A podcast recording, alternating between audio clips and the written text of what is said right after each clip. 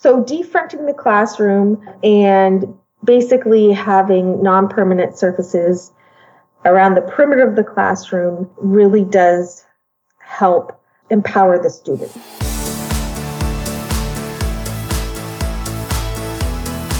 Hey, my name is Felix. I'm the host of the Wipebook Podcast, a weekly podcast powered by Wipebook, the creators of whiteboard notebooks and flip charts to transform problem solving. Each week, we invite educators like you to share their experience transforming their classrooms. In this episode, you'll learn how to build trust and rapport with your students, how to physically design a classroom, and the benefits of the thinking classroom model. Today I'm joined by Denise Cowdry, the head of the mathematics department at Lord Dorchester Secondary School and has been a teacher for 18 years. Welcome, Denise. Thanks for having me. Yeah, so tell us a bit more about you. How did you get into teaching? Uh, I actually didn't want to be a teacher mm. um, at first, but I got into t- lifeguarding and I really enjoyed uh, teaching the intermediate students. I'd, I'd always helped my friends in their math courses in high school. So I ended up going into concurrent education. So I went to Brock University, but I majored in mathematics. So I got a mathematics degree and I took education courses concurrently with my degree and went to teachers college afterwards. Do you remember that first year? What was it like when you first stepped into a classroom of your own that, that, that was yours and you were the teacher? What was that like? I, I remember I did an LTO for somebody who was on maternity leave, and I really enjoyed getting to know my students and getting to know the staff and um, just having an impact on teenagers. Um, I really enjoyed it. Mm. What would you say is the most valuable lesson that, that, that you learned maybe early on that, that really helped you become the teacher that you wanted? important thing is just having a rapport with your students and building a relationship uh, with your staff and students. That's the most important thing that they know that they're cared for and that you have their best interest in mind. And then everything else will fall into place. Mm-hmm. So I, I, guess I learned that um, just building those relationships is the primary focus um, and then the teaching can take place after. Oh, interesting. So, how how do you recommend teachers build this rapport, build a trust with their students? It it does take time. Um, sometimes doing activities in the class that um, foster foster um, them to see you in a different light. So, along with you know, the curriculum that I have to impart, we also do team building activities, um, class building activities um, that help to make the students feel safe and to trust one another within our classroom. Mm, so see you in a different light. So not just see you as the teacher. What I guess can you describe a little more about this? How do you want them to to see you, you know, beyond just just their teacher? I guess I just want them to know that I have their best interests at heart. Mm-hmm. Um, and that I care about their well-being, um, as well as I care about their understanding of mathematics, and um, I want them to feel successful. Um, so I want them to get them to get to know me, so that they can um, that trust can be built, so that I feel that then when we're actually doing content, um, they're they're more likely to buy into what I'm trying to get them to do that right. particular thing. So let, us talk about this the the way that you build the rapport with the students. I think you described, and the importance of it is really relevant here because of the specific type of model that you are introducing. So tell us a bit more about the model that you use for teaching in your classroom. So one of my strategies is using vertical non-permanent surfaces and visible random groupings. I was went to OAME one year and I happened um, along a thinking classroom conference and it revolutionized how I thought about how I'm imparting information. Traditionally, the students would come in and I would show them several examples and I would show them how to do examples and I would basically be taking all the thinking and I would be doing all the thinking for my students. Um, um, so now I've switched it around and it's called a thinking classroom. And now I come to school every day and I watch my students do math instead of them coming to school and watch me do math. Basically, the students um, might be given a problem or a question, and they are in visible random groupings every day. So what that means is they come in every day, and um, they're in a different group of three every day, and that's their group just for that day. And the problem that I give, they would work uh, vertically around the classroom on whiteboards. So it allows them to work on a problem and it allows me to see how they're working on that problem, the different strategies they're using. And it allows me to see um, who's struggling, who needs help, um, rather than just working horizontally uh, using paper and pen- pencil on their desk. Mm, so you're usually the very first classroom where they've experienced this? Normally, yes. Um, but it's things are changing actually. And even when I walk into my my own children's school, they have whiteboards in the hallways now, and I see them have a problem of the day put up. Not necessarily on math; it could be on anything. And we've been doing some cross panel work with our feeder schools. Um, and that was their one takeaway when they came and they were watched me do a lesson with one of my grade nine classes. And when I went to visit them, I saw that they had whiteboards up around their classroom and they were working vertically as well. So I feel that it's spreading. What made you confident to try it out? Like what what made you say, you know what, let me try implementing this in my classroom? I was looking for I was di- looking for different alternatives um, that could help students retain information, and so the level of engagement um, comparatively um, is astounding.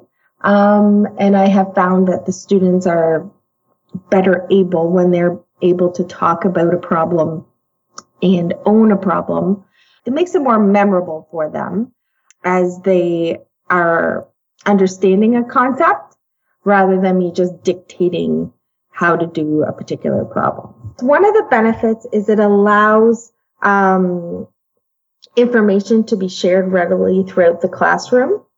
So, and it allows information to spread. Whereas normally when we would work horizontally, I would have to go around and help each group individually. Whereas now, if one group has an idea, it spreads throughout the classroom because it's all visible to all the other groups. So it does allow the students um, to work more collaboratively.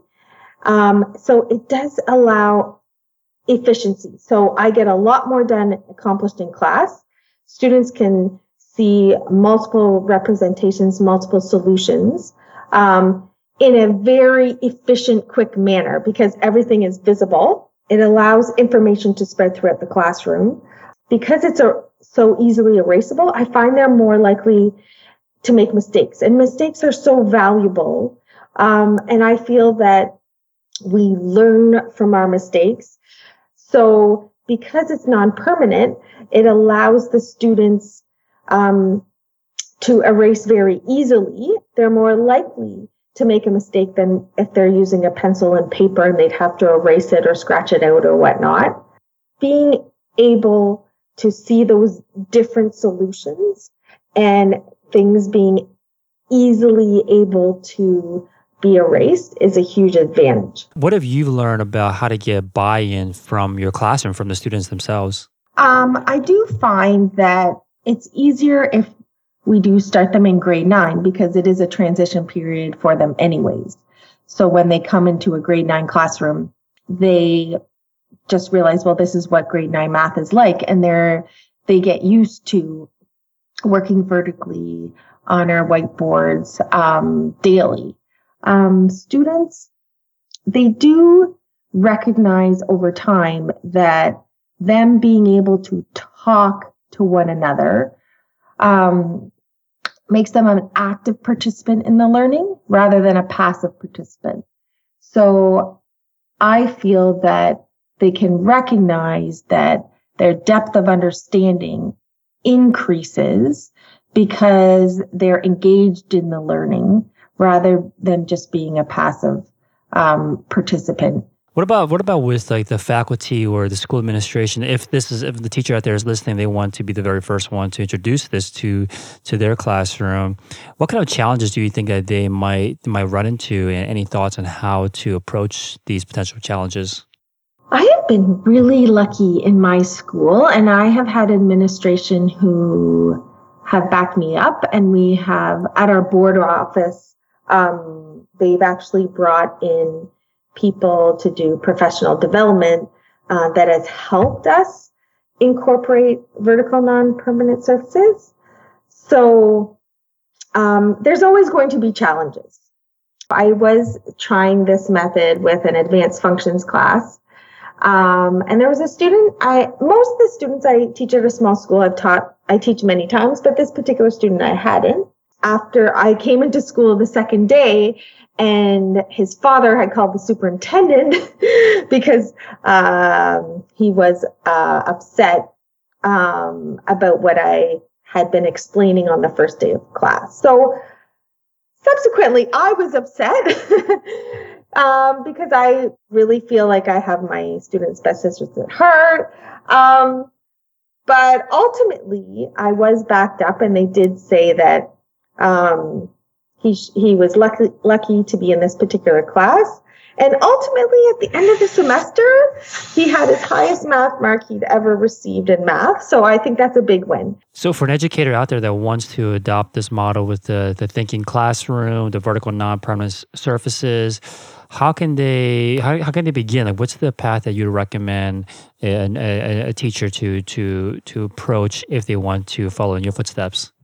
I had um, seen some research from Peter Liljedahl, and I went to a session on um, Alex Overwijk, who works at, at, the Ottawa District School Board.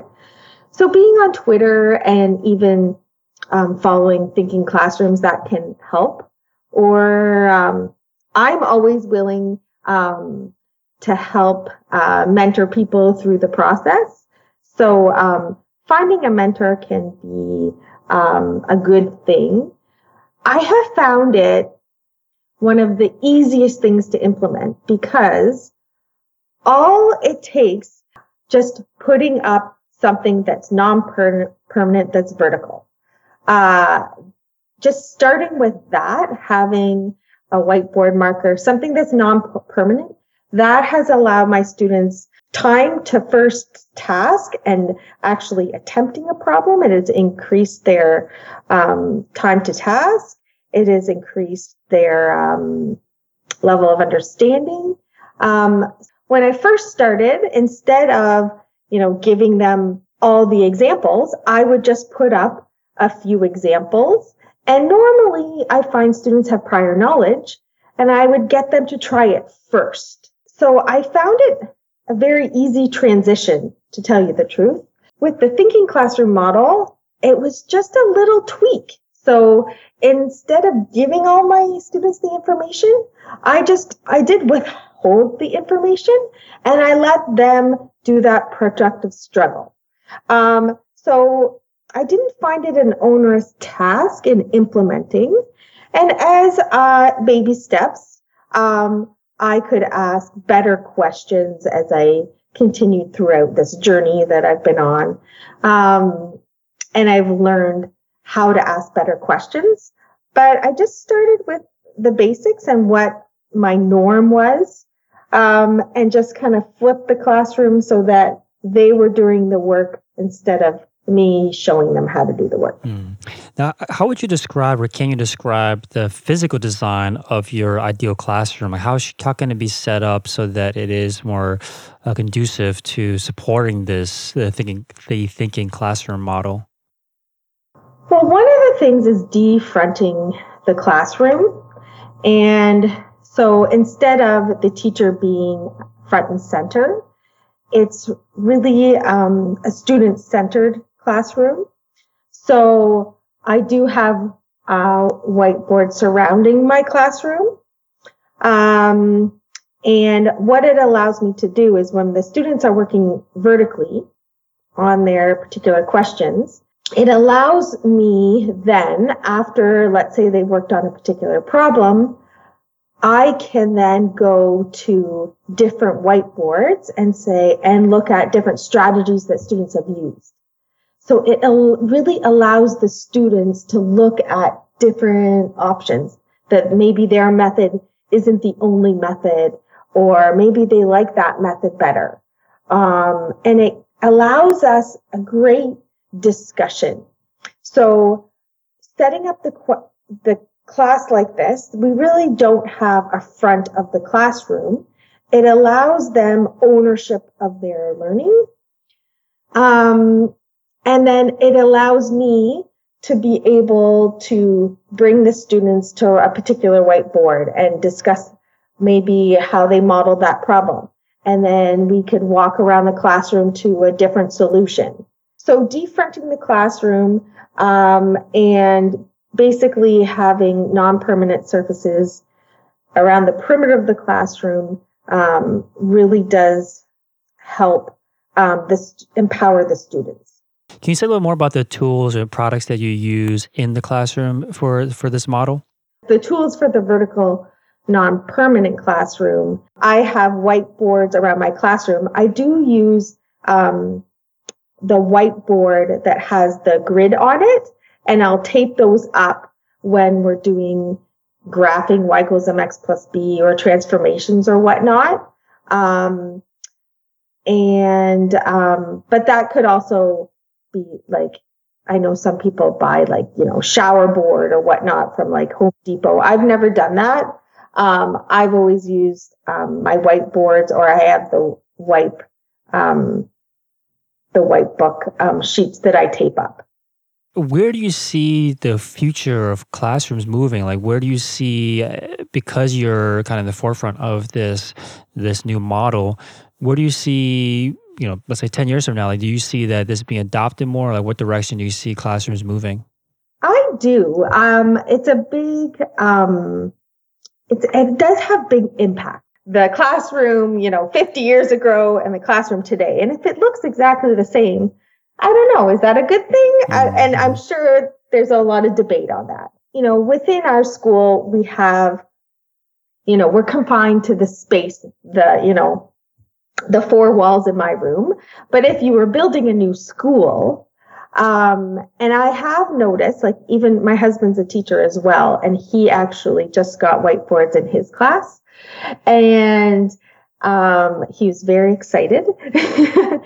it does um, it does transform your classroom and it does it, it is transformative so i i would see in if i was to design my dream classroom um, you know whiteboards from floor to ceiling type of thing there would be different zones within the classroom where students could work individually could work in groups there'd be different zones in the classroom for let's say technology such as checking their answers on math. We use Desmos a lot.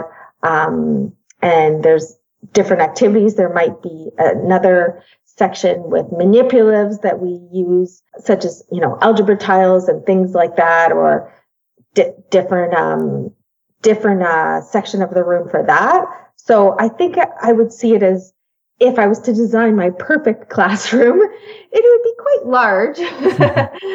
um, and it would allow for space for students um, to be vertical, but also um, those spaces where they could group together and use different tools. Got it. So you mentioned a couple of names earlier of some thought leaders, some blogs that you follow. Can you list them again? Any other ones that you can think of uh, for, for resources or thought leaders or blogs that listeners can go and check out if they want to learn more about the thinking classroom model? I've been using the research from Peter Liljedahl and um, Alex Overwijk, as well as uh, Mary Bourassa. Awesome. So yeah, thank you so much for your for your time, Denise. I really appreciate you coming on and sharing your experience. No problem. Thanks for tuning in to another episode of the Wipebook Podcast, the podcast for educators that are transforming their classrooms powered by Wipebook. Visit wipebook.com to learn more.